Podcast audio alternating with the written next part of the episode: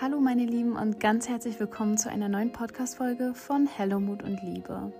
Heute gibt es ein wunderbares Interview, in dem ich mit Dr. Ansari darüber rede, ähm, wie man Tabletten wieder absetzen kann. Also genau dieses Thema bespreche, was mich auch sehr, sehr beschäftigt hat in meinem Leben. Und wir reden darüber, wie, ähm, wie es überhaupt dazu kommt, dass es manchen Leuten sehr schwer fällt, die Tabletten abzusetzen, warum Tabletten überhaupt so schnell verschrieben werden und ähm, was es da für Studien zu gibt, ob die wirklich so gut helfen, wie man das gesagt bekommt und so weiter und so fort. Wir reden also im Detail wirklich über dieses Thema und ich finde das Interview sehr, sehr hilfreich und wenn du ähm, Probleme schon mal hattest, deine Antidepressiva abzusetzen oder jemanden kennst, der damit Probleme hatte, dann ist die Folge auf jeden Fall das Richtige für dich. Ich wünsche euch ganz viel Spaß bei der Folge und ähm, hoffe, dass die euch genauso gut gefällt wie mir.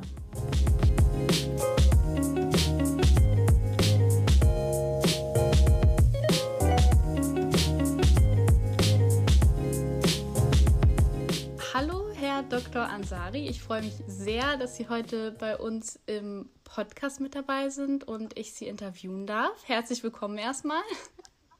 Ja, vielen Dank für die Einladung, Frau Kadutzer. Ich freue mich auch, dass, ich, dass wir jetzt mal zusammen sprechen können. Super, danke schön. Genau, ähm, vielleicht wäre es super schön, wenn Sie sich einmal so ein bisschen ähm, vorstellen könnten und vielleicht so ganz kurz einmal nur, ähm, wer Sie sind, vielleicht so ein bisschen Ihre Laufbahn oder so, dass man Sie so ein bisschen einordnen kann. Genau, das wäre super. Ja, mein Name ist Peter Ansari. Ich bin jetzt 49 Jahre alt und ähm, ich bin ähm, beschäftige mich jetzt eben seit vielen Jahren jetzt mit dem Absetzen von Medikamenten und gebe den Menschen Tipps dazu. Das hat eine gewisse Vorgeschichte gehabt.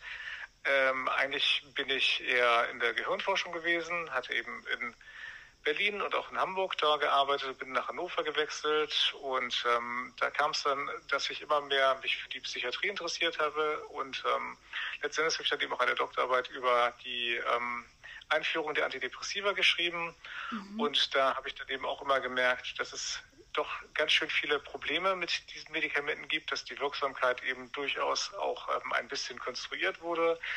Und ähm, dann äh, bin ich natürlich auf das Thema gestoßen, dass es sehr schwierig ist für viele Menschen, diese Medikamente abzusetzen. Und ähm, das ist dann im Prinzip am Thema gewesen. Und da habe ich mit meiner Frau ein Buch schließlich geschrieben. Das hieß dann Unglück auf Rezept. Und ähm, ja, und wir schreiben gerade auch das nächste, was eben jetzt im April erscheinen wird, März, April. Ach, super. Sehr gut.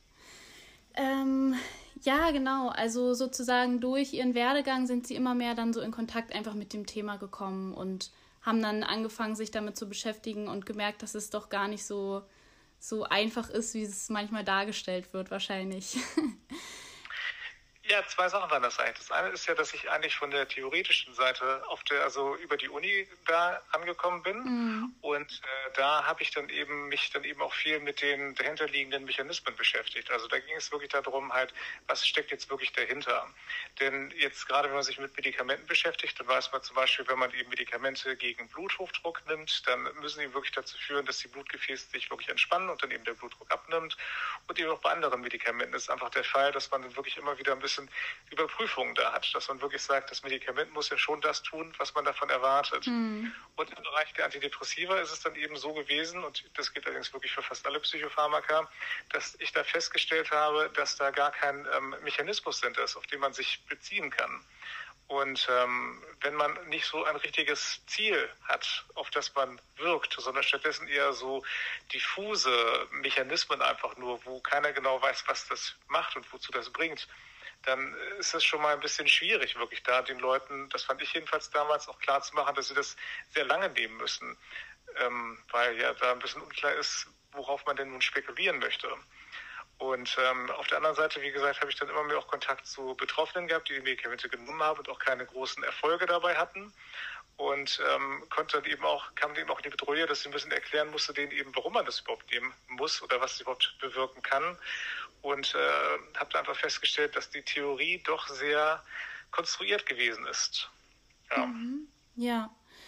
Ähm, bei mir war das ja auch so, dass ich, ich habe ja auch immer, ähm, also ich studiere, studiere ja auch Psychologie und da wird ja auch immer sehr viel ähm, darüber geredet, wie, wie gut äh, das alles ist und wie gut das alles funktioniert und ähm, wie, also dass man das einnehmen kann, dass es einem dann besser geht und dass es auch nicht äh, abhängig macht. Und das war dann auch erst so bei mir, dass ich eben so diesen theoretischen Teil, diesen theoretischen Hintergrund hatte und dieses Wissen in Anführungsstrichen hatte.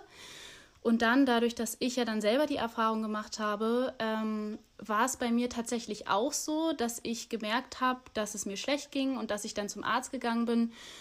Und dass das Erste, was dort gemacht wurde, war wirklich, dass mir, das, äh, dass mir direkt erstmal diese Antidepressiva verschrieben worden sind. Und ähm, dass dass wir dann eben wirklich, bevor ich, also ich musste dann auch monatelang auf den Termin warten für meinen Psychotherapeuten. Termin und ähm, aber die, die Tabletten habe ich sozusagen direkt erstmal schon bekommen. Und da wollte ich Sie fragen, was Sie davon halten, dass das ähm, ist ja wahrscheinlich nicht bei mir der Einzelfall so gewesen, sondern dass es wahrscheinlich der allgemeine Konsens oder die allgemeine Vorgehensweise ist, dass sobald man zum Hausarzt geht, sobald man da irgendwelche psychischen ähm, Probleme hat, dass das Erste, was gemacht wird, ähm, erstmal die Medikamente verschrieben werden und ähm, ja, einfach so ein bisschen vielleicht Ihre Meinung dazu, dass es so schnell gemacht wird und ich will jetzt nicht schon so wertend das Wort leichtsinnig in den Mund nehmen, aber ne, ich glaube, Sie verstehen schon, was ich meine.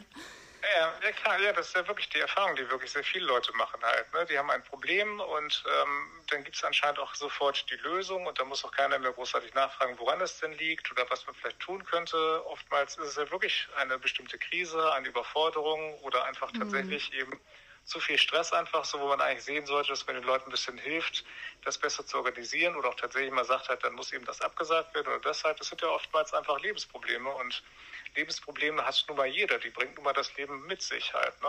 Im Prinzip, es gibt ja wirklich keinen Menschen, der ohne irgendeine Krise durch sein Leben geht, auch wenn viele das verschweigen. Aber Tatsache ist, wie Krise gehört zum Leben dazu. Und ähm, das Traurige ist eben wirklich, dass wenn man eben mit einer psychischen Krise und also wirklich mit Problemen, die sich dann wirklich anhäufen, die dann wirklich, also Symptome, die wirklich zu Problemen führen, mit denen man sagt hat, da hätte ich gerne Hilfe, dass man dann eben stets immer nur solche Medikamente verschrieben bekommt, die ähm, einen vollkommen wirren ähm, Mechanismus verfolgen. Also das ist ja das, was mich so sehr stört einfach. Ne? Wie ich schon gesagt habe, ähm, wenn man Antidepressiva bekommt, dann wird auch nicht vorher und auch nicht hinterher gemessen, ob das überhaupt notwendig ist oder auch was diese Medikamente machen man kennt das ja sonst, dass man eben auch bei anderen, ähm, bei Entzündungen zum Beispiel auch die Entzündungswerte messen kann und dann gucken kann, ob überhaupt noch entzündungshemmende Mittel gegeben werden müssen. All das gibt es ja bei Psychopharmaka nicht. Also insofern, wann weiß wirklich eigentlich ein Arzt, ob ein Medikament genommen werden muss und wann es Zeit ist, damit aufzuhören? Das sind alles große Fragezeichen. Und dann kommt dazu ja eben auch noch, das finde ich eben ist auch für mich ganz wichtig, weil damit habe ich eben auch viel zu tun, die Frage, ob denn überhaupt alle Menschen diese Medikamente gleichartig vertragen. Hm. Auch da gibt es ja für mich auf jeden Fall ganz große Fragezeichen. Ich gehe auf jeden Fall davon aus, dass mindestens 20 bis 25 oder 20 bis 30 Prozent der Menschen eigentlich gar keine Psychopharmaka vertragen, beziehungsweise wenn dann nur in ganz anderen Dosierungen.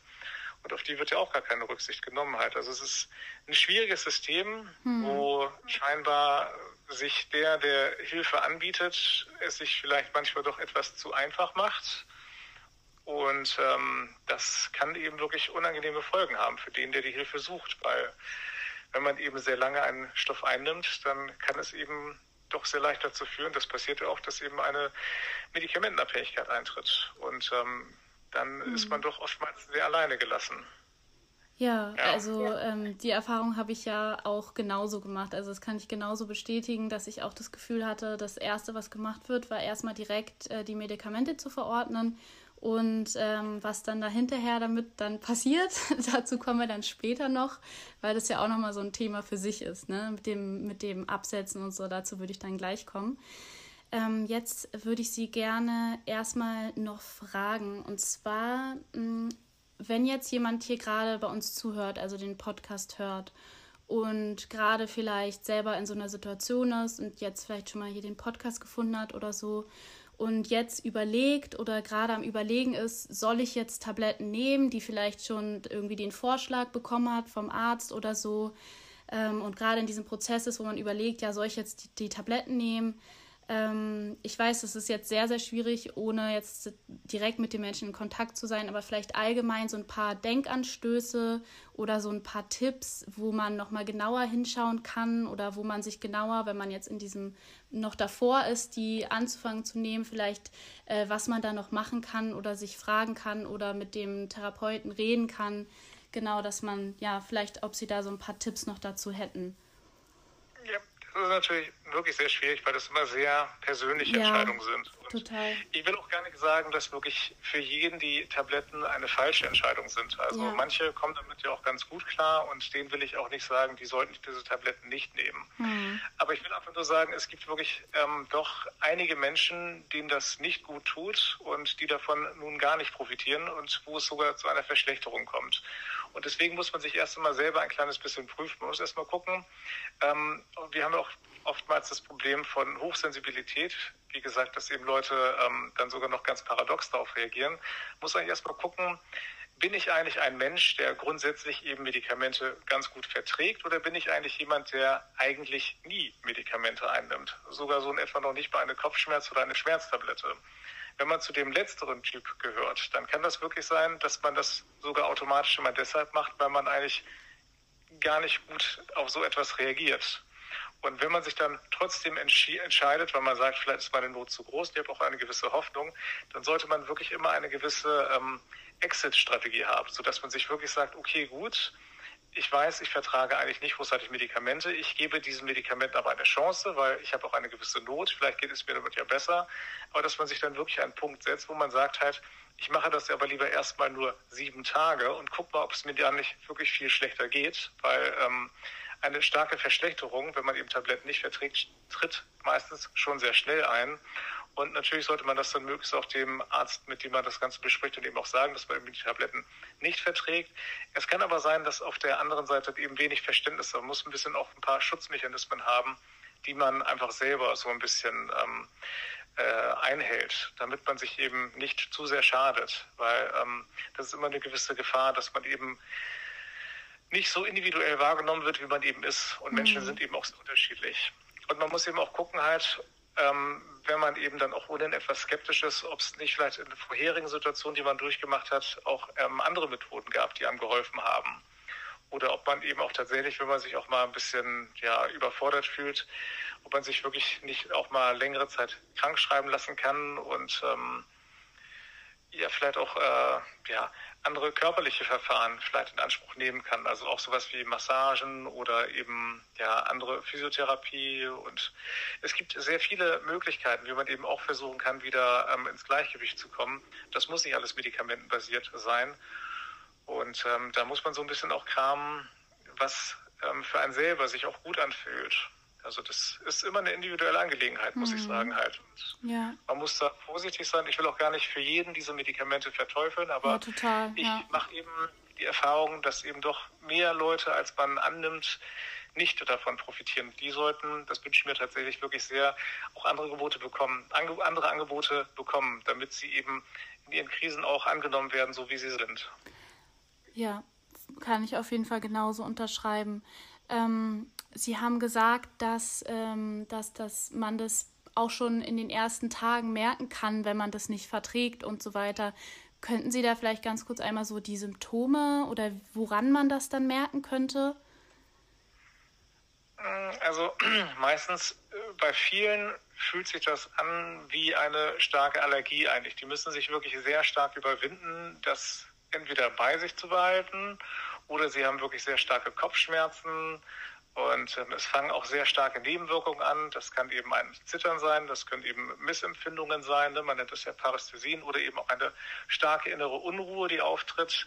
Und ähm, eigentlich ist es wirklich so, wenn die Leute die Medikamente nicht vertragen, dann geht es denen eben so schon nach zwei, drei Tagen schlechter mit den Medikamenten als ohne, also als vorher. Und ähm, das ist immer, wäre für mich wirklich immer ein Hinweis, dass es wirklich da nicht gut funktioniert. Meistens heißt aber leider der Rat dann, Sie müssen das nur überstehen, danach helfen die Medikamente schon. Aber was ich tatsächlich doch bei meinen Patienten eben oft beobachte, ist, dass ähm, wenn das am Anfang schon so schwierige Symptome sind und die dann trotzdem weitermachen, dann sind es oft diejenigen, die besonders große Schwierigkeiten haben, die Medikamente später wieder loszuwerden. Hm. Das ist im Prinzip so, das ist mein Eindruck wirklich, der Körper wird im Prinzip so regelrecht überrumpelt, ne, dass er das nimmt. Er wehrt sich eigentlich wirklich zuerst mit Händen und Füßen dagegen. Er sagt wirklich ganz klar, ich vertrage das nicht. Dann kommt aber der ärztliche Rat, Sie müssen es aber nehmen und das brauchen Sie. Die Leute entscheiden sich, wie gesagt, nicht auf den Körper zu hören, sondern hoffen sich eine Erleichterung dadurch, dass sie Tabletten nehmen.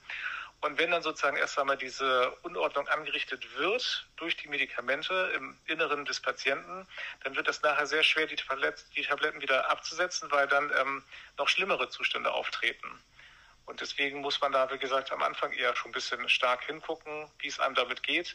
Andere hingegen, die die Medikamente ganz gut vertragen, wo das eben auch sofort eine dämpfende oder betäubende Wirkung hat, ne, die können das sogar dann tatsächlich leichter wieder loslassen. Aber also mein, meine Beobachtung ist, dass häufig eben die, die es wirklich am Anfang schon gar nicht gut vertragen, es sogar noch schlechter wieder loswerden, wenn sie es lang genug genommen haben. Hm.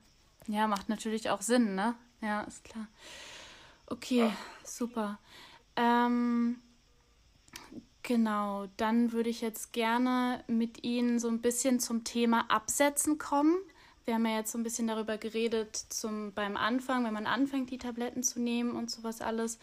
Und sagen wir, wir also die Person äh, hat die Tabletten jetzt ähm, über, über einen gewissen gewissen Zeitraum, obwohl ich glaube, ich glaube, ich, ich schiebe doch noch mal eine andere Frage vorher ein. Und zwar, und zwar die Frage, was Sie, was Sie davon halten, dass ja diese allgemeingültige, äh, der allgemeingültige Fakt zu Antidepressiva ist ja wirklich, habe ich auch so in meinem, in meinem Studium gelernt und hört man ja auch immer wieder, ähm, also soweit ich jetzt weiß, soweit ich eben das Wissen vermittelt bekommen habe, ist ja wirklich Antidepressiva machen nicht abhängig, machen nicht süchtig. Das ist ja wirklich das, was mir auch von Psychotherapeuten, von Ärzten immer wieder gesagt wird. Ähm, wie, wie kann, also wie kann es sein, dass das, oder wie denken Sie, wie kann es dazu kommen, dass das eigentlich so der, der allgemeine Konsens ist, aber so viele Menschen dann doch ähm, ganz andere Erfahrungen machen. Das ist doch ganz einfach. Es stimmt einfach nicht. Die Medikamente können genauso abhängig machen wie alle anderen Medikamente auch. Also es ist eine große Lüge, dass ähm, es Medikamente gibt, die keine Abhängigkeit erzeugen. Das ist also wirklich eine Erfindung von der Pharmaindustrie. Es ist eigentlich wirklich so, dass nahezu jedes Medikament, was Sie täglich nehmen, eben auch eine Abhängigkeit verursachen kann. Und ähm, bei Antidepressiva sind da gar keine Ausnahme. Hm. Es ist nur so, dass manche noch sehr viel leichter und schneller eben eine Abhängigkeit verursachen können, weil sie eben noch bei den Leuten ein gewisses Hochgefühl ähm, verursachen können halt, ne? Oder zumindest auch eine sehr gut dämpfende Wirkung haben oder auch gerade bei Schlafmitteln auch, ne? Dann hat man auch das Problem, dass man, ähm, dass eine Toleranzentwicklung auftritt, dass man also die Dosis steigern muss. Aber ähm, es ist eigentlich wirklich trotz allem, ähm, gibt es eigentlich wirklich kaum ein Medikament oder vermutlich sogar gar keins, was, wenn die Leute es wirklich ganz lange nehmen und ähm, also wir länger, lange heißt wirklich schon bei manchen nur drei Monate, bei anderen eben auch sogar schon, bei anderen sogar erst nach einem Jahr oder so. Auf jeden Fall, wenn man zwei Jahre lang jeden Tag ein Medikament mhm. genommen hat, dann gibt es eigentlich kaum jemanden, der da große, der das ohne Probleme wieder absetzen kann. Und ähm, insofern, das war, das darf man nicht ganz vergessen. Die Antidepressiva sind von den Pharmafirmen auf den Markt gebracht worden, nachdem es den Skandal mit den ähm, Benzodiazepinen gab, also mit Valium, Tavo und den ganzen Medikamenten. Es kam damals eben in den 1900, späten 1970er Jahren und Beginn der 80er Jahre eben dann heraus, dass diese Medikamente eben doch eine Abhängigkeit verursachen. Das haben die auch jahrelang ähm, geleugnet. Und dann gab es eben sehr viele Fälle und dann wurden die eben auch bestätigt und untersucht und dann war wirklich klar, dieses, ähm, das, also Valium war ja das, ähm, eines der erfolgreichsten Medikamente, die es jemals gab. Ich glaube auch der erste Milliardenseller, den es gab. Und Valium hatte dann eben das Makel, dass dieses Medikament eben abhängig macht. Und dann sollte auf jeden Fall die nächste Klasse, die dann eben groß gemacht wurde, also die Antidepressiva, sollten auf jeden Fall nicht mehr das Siegel haben, dass sie abhängig machen. Und das wurde dann eben auch genauso propagiert. Das sind Medikamente, die nicht abhängig machen. Und so wie es dann eben tatsächlich erzählt wurde, wurden sie dann eben auch verschrieben. Und was ich aber trotzdem noch zur Ehrenrettung sagen kann, ist, als gerade die neuen Medikamente auf den Markt kamen, da waren die recht teuer. Und da haben die Krankenkassen die gar nicht so lange bezahlt. Also da war das wirklich so, dass eben so eine antidepressiva Kur, wenn man das mal so nennen will, nach drei bis sechs Monaten beendet war. Dann gab es die Medikamente einfach nicht mehr. Dann hieß es so, jetzt ist Schluss hier, ne? war für uns teuer genug und jetzt ähm, genug. Und dadurch sind eben gar nicht so die Abhängigkeiten aufgetreten. Also erst als man jetzt, ähm, wo jetzt auch die ganzen Patente ausgelaufen sind und eben auch wo man andere wirklich dann plötzlich dauerhaft genommen hat, erst da wirklich gab es das Problem, dass Leute das wirklich zwei, drei, vier, fünf Jahre genommen haben. Und da ist das Phänomen dann wirklich eben erst deutlich geworden. Und ähm, im Prinzip halt wollte aber nie jemand, dass das großartig untersucht wird. Und hm. wirklich ernsthafte Ansätze gibt es auch nur sehr wenige, muss ich ehrlich sagen. Und das ist für die Patienten natürlich sehr schwierig, weil dadurch hält sie nach wie vor dieses Gerücht, ich kann es ja gar nicht anders nennen, Antidepressiva würden nicht abhängig machen, aber die machen auf jeden Fall abhängig. Und eigentlich ist es vielleicht auch ganz klar, weil das ein Stoff ist, der ist psychoaktiv, der geht durch die Blut-Hirn-Schranke, der verändert das Gehirn. Und wenn das ein und derselbe Stoff ist, der immer wieder jeden Tag gegeben wird, dann erwartet das Gehirn auch, dass dieser Stoff kommt. Und wenn er dann nicht mehr kommt, dann gibt es Probleme. Und das kann man ja sogar ähm, im Prinzip bei sehr vielen Leuten auch sehr deutlich machen. Wenn Total. die ihr Medikament nicht bekommen, Total. geht es ihnen sehr schlecht. Ähm, die Pfleger in den Psychiatrien wissen das grundsätzlich, aber ähm, man darf nicht drüber reden. Ich finde das, find das so krass, weil ich, ich meine, es ist ja eigentlich mehr als logisch, dass wenn man dauerhaft was einnimmt, dass es dann ein einen irgendwo abhängig macht, aber dass wirklich einfach jeder einem sagt, nee, nee, das macht nicht abhängig, dass man das im Studium lernt. Und das, also mir wurde ja zum Beispiel auch einfach empfohlen ähm, von, von meiner Ärztin, als ich gesagt habe, so was ist jetzt mit meinen Tabletten, mir geht es jetzt wieder besser, so, so kann ich die jetzt aufhören. Nee, nee, ähm, nehmen Sie die mal mindestens jetzt noch mal ein Jahr durch. Jetzt haben Sie damit angefangen, jetzt müssen Sie das schon ein Jahr durchnehmen. Also, ah, ja. also ja, das, da wird man in die Abhängigkeit reingeführt. Also, also das, das kann man ja sagen. Ja. ja. Und äh, das widerspricht ja auch eben der eigentlichen Erfahrung von Krankheit, ne? dass man eben, wenn man krank ist, eben durchaus ähm, Hilfe in Anspruch nehmen kann und auch sollte, ne? also kurmäßig.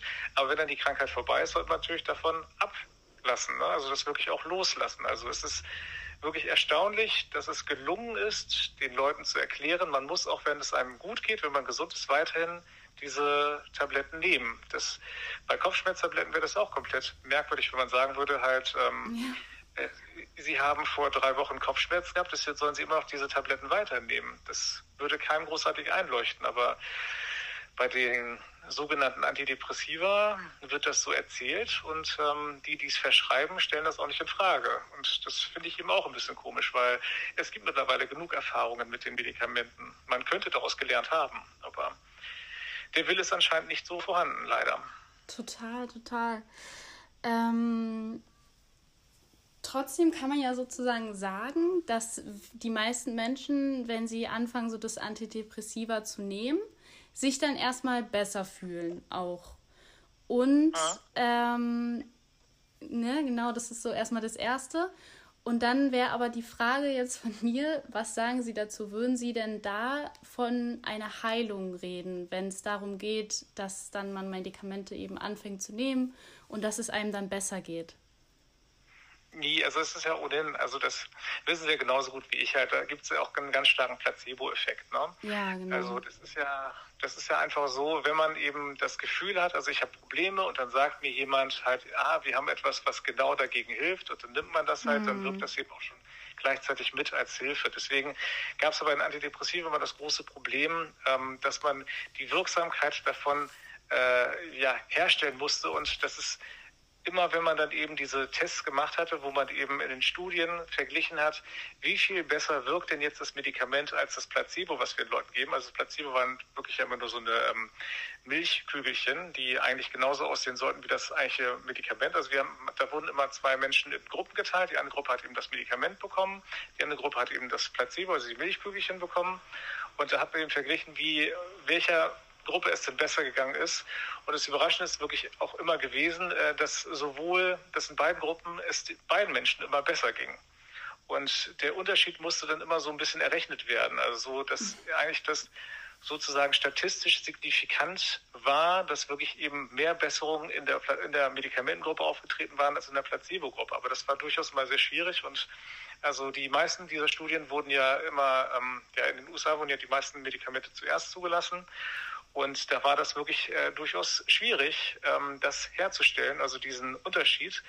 Ähm, und da wurden eben oft auch viele Tricks angewendet, muss man, das weiß man heutzutage auch tatsächlich halt.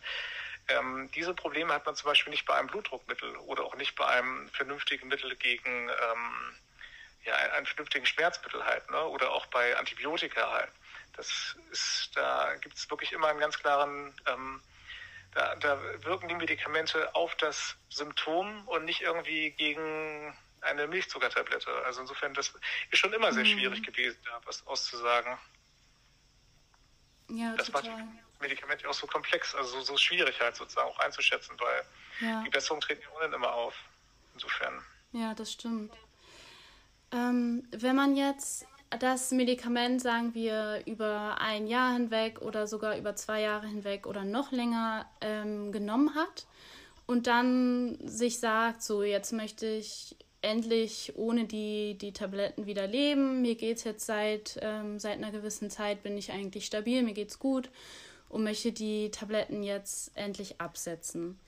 Bei mir war das so und ich habe dann Rücksprache gehalten, noch mal mit äh, meinem Arzt und meine Ärztin hat zu mir gesagt, ja, ähm, einfach fünf Tage, fünf Tage erstmal nur die Hälfte, also eine Tablette durch und dann die Hälfte nehmen und dann nach den fünf Tagen dann äh, einfach aufhören, die zu nehmen. So habe ich das dann natürlich auch gemacht, weil hat mir meine Ärztin so gesagt. Und ähm, erst war auch alles okay und dann plötzlich ähm, habe ich einfach, äh, ähm, ja, ging es mir einfach äh, wieder gar nicht, gar nicht gut.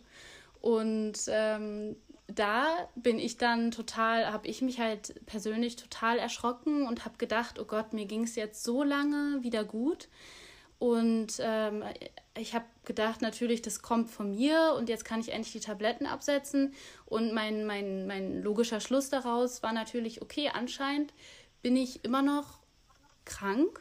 Nur durch die Tabletten schaffe ich es sozusagen irgendwie, mich gesund zu fühlen. Und ähm, die Tabletten unterdrücken anscheinend meine Krankheit oder mein, mein, meine Probleme. Und äh, sobald ich aufhöre, die zu nehmen, kriege ich wieder irgendwelche Symptome oder passiert wieder irgendwas. Und dann habe ich natürlich äh, mit ein paar also wieder drüber geredet. Und dann war natürlich der gut gemeinte Tipp, ja, fang am besten wieder an, die Tabletten zu nehmen. Was ich ja dann natürlich auch getan habe, weil ich dachte, anscheinend, ne, so ist ja dann, wenn man in dieser Situation ist. Und ähm, dann hat meine Mutter angefangen ein bisschen zu forschen und hat mir dann ist dann auch auf sie gestoßen und hat mir dann eben so über so ein paar Wege erzählt und erstmal überhaupt diesen Fakt auf den, auf den Tisch gebracht und gesagt, es kann halt wirklich sein, dass es zu dass es dabei zu einer Abhängigkeit kommt, was bei mir ja in meinem Kopf total ausgeschlossen war, wenn es einem von allen Seiten gesagt wird.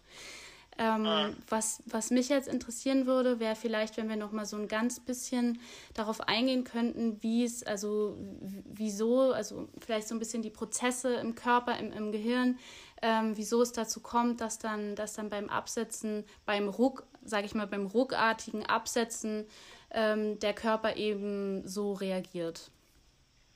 Ja, also erstmal würde ich jedenfalls sagen, dass das, was Sie beschrieben haben, dass das ja auch wirklich das ist, was den meisten Leuten auch immer von ärztlicher Seite mal gesagt wird halt. Ne? Da wird ja wirklich tatsächlich gesagt, wenn die Leute das Medikament absetzen, dann sagen die sogar immer gerne so etwas wie, da sehen Sie doch, Sie brauchen diese die Medikamente doch immer noch. Ne?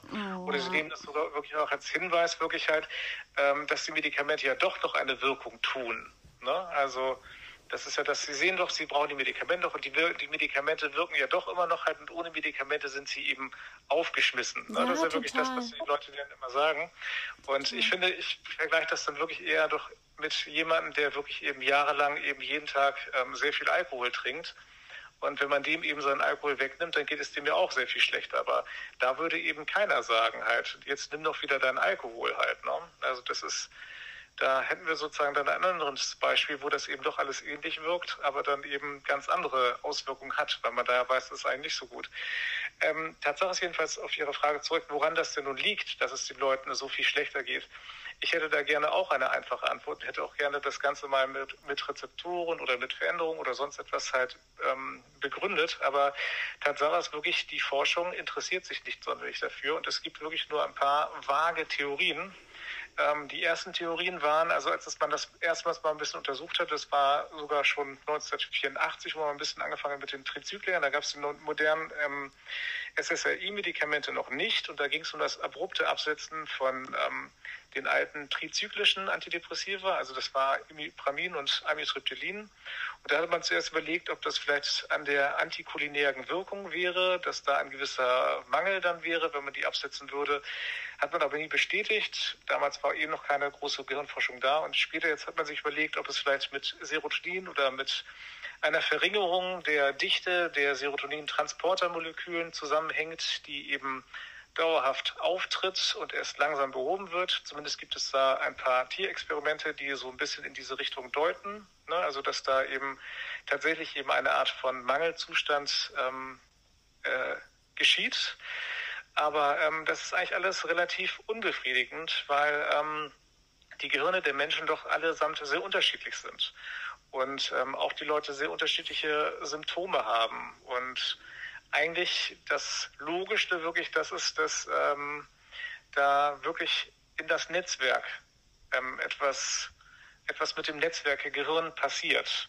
Also dadurch, dass einfach bestimmte ähm, Bereiche anders ähm, angesprochen werden und eben Signale anders, anders verarbeitet werden, ähm, verändert das einfach seine Netzwerktätigkeit ich sage das, es hört sich alles so ein bisschen vage an, wenn ich das sage. Es hat eben auch tatsächlich etwas damit zu tun, dass über die Jahre den Leuten immer so was eingetrichtert wurde, wie dass die Medikamente alle sehr hochpräzise sind. Und die einen würden nur auf die Serotonin-Transportermoleküle gehen, die anderen würden nur auf den Dopamin-D2-Rezeptor gehen. Und ähm, dann wird manchmal auch erzählt, es gibt nur drei Transmitter, die wirklich wichtig sind und die anderen nicht. Und wenn man sich mit dem Gehirn ein bisschen beschäftigt hat, dann weiß man eben, es gibt um die 100 Transmittersysteme mindestens, die allesamt miteinander zusammen verwoben sind und ineinander eingreifen und wirken. Und die sind auch allesamt ähm, in anderen Konzentrationen in manchen Gehirnbereichen vorhanden und in manchen Gehirnbereichen auch wieder gar nicht. Und man kann sich immer noch keinen großen Reim darauf machen, wie das wirklich alles funktioniert. Wir wissen nur alle eben, das Gehirn funktioniert. Und wir wissen auch alle, dass Menschen eben auf bestimmte Sachen mit Gefühlen reagieren, aber wie Gefühle sich zusammensetzen, auch das wissen wir auch wirklich alles noch gar nicht ganz genau. Mhm. Insofern ist das alles wirklich sehr viel komplexer, als man es den Leuten erzählt und erklärt. Und ähm, mit präzisen Antworten kann ich da nicht so richtig dienen halt. Das Einzige, was wir wirklich mittlerweile wissen, ist, ähm, dass wenn eben so eine Abhängigkeit entstanden ist, und die passiert eben auch, das passiert eben auch gerne ja, recht schnell und eben auch so ähm, unbewusst, dann muss man eben diese Medikamente eben sehr langsam reduzieren. Das ist wirklich ganz wichtig halt, sehr langsam und eben auf jeden Fall auch ähm, linear. Also wirklich, es muss immer langsam, langsam weniger werden. Ähm, genau. Also manche haben ja noch erzählt, sie nehmen dann am Ende, dann sie reduzieren es erstmal ein bisschen, dann nehmen sie die Tabletten an einem Tag und dann irgendwie mal zwei Tage nicht und dann nehmen sie wieder und drei Tage nicht. So wird man auf gar keinen Fall Antidepressiva los, wenn man die eben lange Zeit genommen hat. Man muss wirklich die Menge immer etwas stärker verringern. Also wir sagen auch immer gerne, dass man eigentlich sogar den Körper ein bisschen täuschen muss. Man muss immer so viel weniger geben, dass er es gar nicht bemerkt. Also es gibt ja die 10%-Regel und die besagt, dass man eben zuerst 90 Prozent ähm, von dem Stoff, den man eben entziehen möchte, gibt. Also im Prinzip man reduziert also um 10 Prozent. Mhm. Und 10 Prozent ist eben auch so eine Dosis, wo man sagt, das kann auch mal an einer Tagesschwankung liegen. Ne? so dass der Körper das gar nicht so sehr merkt. Das fährt man einfach immer langsam, langsam, langsam immer weiter runter. Aber bei uns sind die Absetzschritte eben auch wirklich sehr lang, muss ich zugeben halt. Also so ein Entzug, der äh, dauert dann eben auch tatsächlich viel länger. Und das muss man dann eben auch wissen, damit genau. es eben auch klappt. Ja, sehr schön. Dann sind wir schon bei, bei, dem, ähm, bei dem wichtigsten Punkt für mich sozusagen gelandet. Und zwar bei Ihren Tipps zum Absetzen. Ich weiß, das ist natürlich auch wieder sehr individuell, aber so ganz allgemein, das, was Sie gerade schon angefangen haben zu beschreiben, mit dem, mit dem Ausschleichen, mit der 10%-Regel, ähm, das würde mich super freuen, wenn wir da vielleicht noch ein bisschen drauf eingehen können.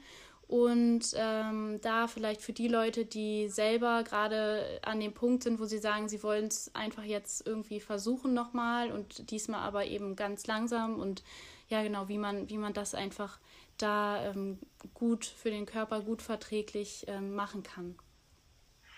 Also erstmal ist natürlich wichtig, dass Leute wirklich überprüfen, ob sie jetzt wirklich eben so ein Fall sind, der eben ähm, nur schwer davon loskommt. Wobei eben in den meisten Fällen ist es ja so, dass man ähm, einen negativen Absetzversuch gemacht hat, also praktisch dabei auf die Nase gefallen ist und dann Sie haben es auch selber so beschrieben gehabt. Ne? Also eigentlich ist es ja so, man möchte Medikamente absetzen, wenn es einem gut geht, was ja auch Sinn macht. Und wenn man dann eben, wenn man, wenn es einem dann plötzlich sehr schlecht geht ähm, und man eigentlich das Einzige, was man verändert hat, ist eben, dass man Medikamente abgesetzt hat, sollte man da so ein bisschen drüber nachdenken halt, äh, wie kann eigentlich meine Krankheit zurückkommen, obwohl ich jetzt eigentlich nur Medikamente abgesetzt habe. Das macht ja eigentlich gar keinen Sinn. Da muss man wirklich ein bisschen darauf nachdenken und darauf kommt eben so, es kann da wirklich daran liegen, dass ich Medikamente abgesetzt habe. Und die, ähm, die Rückmeldung des Körpers halt, dass es wirklich große Probleme gibt, der sagt dann ja, ähm, du solltest wirklich langsamer absetzen. Und ähm, wir raten, wie ich ja schon angedeutet habe, dazu, dass man in ganz kleinen Schritten daneben absetzt. Und ähm, man fährt ganz gut unserer Ansicht nach mit der 10%-Methode. Das heißt, ähm, man, äh, den ersten Absetzschritt nimmt man nur noch 90 Prozent von der Menge, die man vorgenommen hat. Wenn wir zum Beispiel mal Citalopram nehmen, dann würde man eben im ersten Schritt eben das Ganze auf 18 Milligramm reduzieren, von 20 Milligramm eben auf 18 Milligramm. Im nächsten Schritt dann eben auf 16 Milligramm, dann auf 14 Milligramm, auf 12 Milligramm. Und wichtig wäre dann aber, dass man das Ganze eben immer sehr lange beibehält. Denn eins muss man wirklich wissen, so eine Abhängigkeit ist wirklich etwas, sehr, etwas was man sehr ernst nehmen muss. Das heißt also, wenn man die Abhängigkeit ähm, nicht stark kontrolliert, äh, dann fällt die an regelrecht an. Das ist im Prinzip so ähnlich wie mit einem Tiger, den man in sich trägt. Und den muss man im Prinzip wie auch im Zirkus mit so einer Dompteurstange so ein bisschen von sich weghalten und so ein kleines, und dann kann man ihn ein bisschen kleiner machen. Wenn man aber plötzlich zu große Schritte macht, dann ist die Dompteurstange zu klein, dann fällt er einfach an und dann fällt man eben auch um und ist wieder der Abhängigkeit ausgeliefert, ist praktisch wieder in, in körperlichen Zuständen, die man nicht kontrollieren kann. Und wie gesagt, das muss man wirklich eben verhindern. Deswegen muss man eben zwischen den einzelnen Absetzschritten sehr viel Zeit vergehen lassen. Wie gesagt, wir raten immer zwischen sechs bis acht Wochen, die man eben dann, ähm, die man dann eben vergehen lässt. Und das, was eben dabei dann passiert, unserer Ansicht nach, ist eben wirklich, dass man in der Zeit, wenn man das so langsam macht, dem Körper die Möglichkeit gibt, eben auch wieder gewisse Reparaturvorgänge einzuleiten. Denn durch diese ständige Gabe von bestimmten Psychopharmakan ist eben das Gehirn in eine gewisse Unruhe geraten und hat bestimmte Sachen eben anders verarbeitet, andere Bereiche praktisch lahmgelegt, äh, das wieder aktiviert oder so etwas. Und man muss wieder eine Art von Normalzustand aufbauen. Und das gelingt eben tatsächlich, wie gesagt, wir müssen immer auf die Selbstheilungskräfte des Körpers ähm, setzen. Ne? Das gelingt eben wirklich nur, wenn man ganz schrittweise und ganz langsam das Ganze entzieht. Und dann kann man eben auch die Entzugssymptome aushalten und man weiß ja auch manchmal, wenn man das wirklich so langsam macht, auch warum man das macht. Und ähm, auf jeden Fall ist eben die Erfahrung, dass man, wenn man das eben richtig macht und wirklich dem Ganzen genug Zeit gibt, dass man dann auch wirklich davon loskommen kann. Und das sollte man auch nicht ganz vergessen, ist ja auch eigentlich das, was die Leute sich am meisten wünschen hat. Wenige Leute wollen wirklich ihr Leben lang Medikamente nehmen. Nur leider wissen die wenigsten, wie man wirklich von den Tabletten loskommen kann. Und ähm, dann, wie gesagt, ist es, das ist übrigens, wie gesagt, auch das Thema von unserem nächsten Buch, was eben im April erscheint. Da beschreiben wir ganz deutlich den Weg, wie man da oh, eben. Super. Oh, da würde ich gleich super gern, dass Sie da auch nochmal äh, was zu sagen, auch über das Buch, was Sie schon rausgebracht haben. Und das nächste, was da kommt, das wäre dann noch mein letzter Punkt gewesen. Jetzt würde ich erstmal wirklich mich bedanken, dass Sie äh, das so nochmal detaillierter gesagt haben, weil das auch der Weg war. Ja? ja? was, was ganz wichtig ist sozusagen halt, ist wichtig, wirklich wichtig ist eben dann in dem Zusammenhang, dass man die Medikamente klein genug bekommt. Weil ähm, mhm. es ist ja schön, wenn man dann eben hört, dass man eben von 20 auf 18 Milligramm von dem Medikament kommen muss. Aber da stellen sich alle Leute die Frage, wie mache ich denn das? Ne? Wenn ich dann so eine kleine, so eine Tablette habe, die kriege ich ja gar nicht so ohne weiteres klein. Und deswegen gibt es da auf jeden Fall dann den Tipp, dass man entweder das Ganze in Wasser auflöst und entsprechend eben das abnimmt. Das wäre die sogenannte Wasserlösemethode. Aber was man eben auch machen kann, ist, dass man sich Kapseln anfertigen lässt in der Apotheke. Das ist dann die sogenannte Kapselmethode. Also jeder Apotheker hat ja eine Kapsel hinten bei sich stehen. Und wenn der Arzt eine individuelle Dosierung aufschreibt, ähm, also wenn er praktisch neben, wir bleiben jetzt mal für das Beispiel bei Citalopram, wenn man eben 20 Milligramm Citalopram genommen hat, man möchte 18 Milligramm Citalopram haben, dann würde man den, den Arzt bitten, dass er ihm neben das Rezept aufschreibt, dass es eben 18 Milligramm Citalopram sind, dass man eben zum Beispiel ähm, 50 Kapseln benötigt und dann würde der Apotheker aus den Tabletten die zerbröseln und dann eben das so umfüllen in Kapseln, dass eben genau 18 Milligramm in den Kapseln drin sind. Dadurch kann man dann eben auch die Menge dann eben sehr genau reduzieren und kann dann eben wirklich ganz lang, langsam Schritten runtergehen halt. Also es ist dann etwas, womit man dann eben ähm, recht sicher die genaue Dosierung hat, die man dann eben auch benötigt. Und da reagiert der Körper dann eben auch nicht so stark. Ne? Das ist ja immer das, was man möchte. Ah, das ist super. Das, das wusste ich zum Beispiel auch gar nicht, dass das geht, dass man sich das äh, so zubereiten lässt. Bei mir war das tatsächlich auch ein Thema. Also ähm, meine Ärztin, also niemand wusste irgendwas darüber. Und ähm, ich hatte das Glück, dass es dann einfach in, äh, in flüssiger Form, also in Tropfenform vorhanden war und ich jetzt somit einfach das so machen konnte, ne, dass ich immer die Tropfen dann so runterdosieren konnte. Was natürlich ein großer Vorteil dann auch war, weil aber wenn man das alles nicht weiß, dann, dann steht man natürlich da und, ähm, und weiß, und der, der Arzt weiß nichts und dann weiß man gar nicht, jetzt hat man seine 10 Milligramm oder so Tablette und weiß nicht, wie man das jetzt machen soll. aber mit dem. Ja, äh,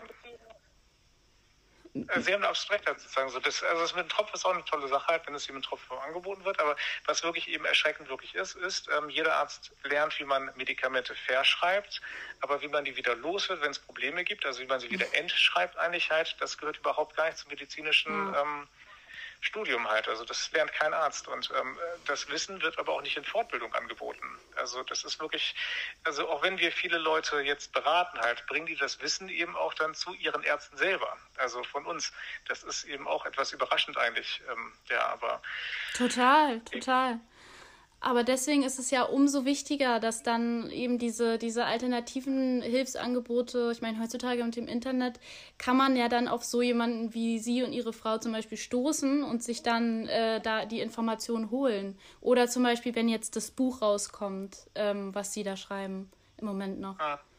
Über was ist es dann genau, das Buch? Können Sie dazu noch ein bisschen was sagen? Weil ich glaube, dass es dann für sehr viele auch einfach total interessant ist, wenn es wirklich genau eben um dieses Thema Absetzen geht, ähm, dass man sich da nochmal detaillierter mit auseinandersetzen kann. Ja, also wie gesagt, mit dem ersten Buch, was meine Frau und ich geschrieben mhm. haben, da, das hieß ja Unglück auf Rezept und da ging es eben darum, dass Antidepressiva ja doch selten wirklich die gewünschte Wirkung haben, aber stattdessen eben oftmals eben zu einer Abhängigkeit, eine Abhängigkeit verursachen können aus der sich Leute dann eben nur schwierig befreien können.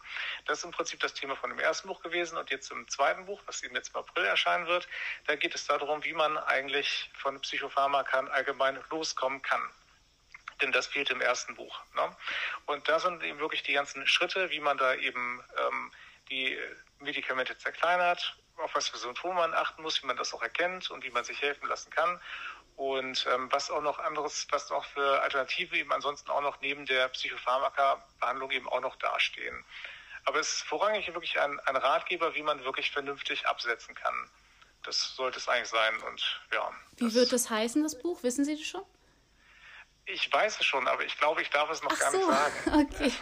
Ich werde es auf jeden also, Fall dann im April ähm, mit verlinken und nochmal dann auch darauf aufmerksam machen, weil ich finde das wirklich tausend Dank, äh, dass Sie da so, ich finde es so, so wichtig, einfach weil ich selber in der Situation war und weil ich so auch jetzt gerade nochmal beim Reden mit Ihnen und so, ich, das macht mich einfach auch so sprachlos, was da für ein, wie das einfach, wie das einfach alles aufgebaut ist und was man für Informationen bekommt und was man aber dann am eigenen Körper erlebt und man fühlt sich dann so alleingelassen einfach und deswegen äh, finde ich das so, so toll, dass jetzt, ähm, ja, dass sie das Buch schreiben, dass das Angebot da ist und da werde ich auf jeden Fall dann auch nochmal schön verlinken und so, genau. Ja, gerne, gerne, da freuen wir uns an dem auch, ja. Ja. Ja, ja. Super, dann wäre es das jetzt von meiner Seite aus gewesen. Äh, ich wirklich vielen, vielen Dank für das, ähm, für das Gespräch. Ich glaube, dass ja. es sehr, sehr vielen Menschen ähm, Unterstützung bieten kann und auch ihr Buch wird wahrscheinlich so, so vielen Menschen äh, wieder Hoffnung zurückgeben, weil es einfach so ein, ach ja, das ist einfach so ein krasses Thema. Und ja, deswegen vielen, vielen Dank an Sie und Ihre Frau. Sie haben auch ja, mir danke. persönlich sehr viel, sehr, sehr viel geholfen. Also was wir uns auch so ein bisschen erhoffen, das muss ich ihm auch ganz ehrlich nur ganz kurz noch loswerden darf. Halt, ne? ja. ne? Das geht uns wirklich darum, halt, dass wirklich sehr viele Menschen wirklich in dieser Situation sind, dass sie eben die Medikamente absetzen. Denen wird eben gesagt halt, ähm, äh, sie können die einfach loslassen, dann geht es den Leuten einfach sehr schlecht und die sind dann eben allesamt sehr ratlos. Und wir möchten eben jetzt eben uns auch mit diesem Buch auch nicht an Ärzte und eben an die Fachgesellschaften wenden, weil die das alle gar nicht großartig interessiert, sondern wir schreiben das Buch jetzt wirklich für die Betroffenen, dass da wirklich mal das Wissen hinkommt. Ihr seid gar nicht die Einzigen, die das passiert. Das ist sozusagen etwas, was, was sehr häufig auftritt. Und wenn man aber damit geschickt umgeht, dann kann man eben trotzdem die Medikamente loslassen.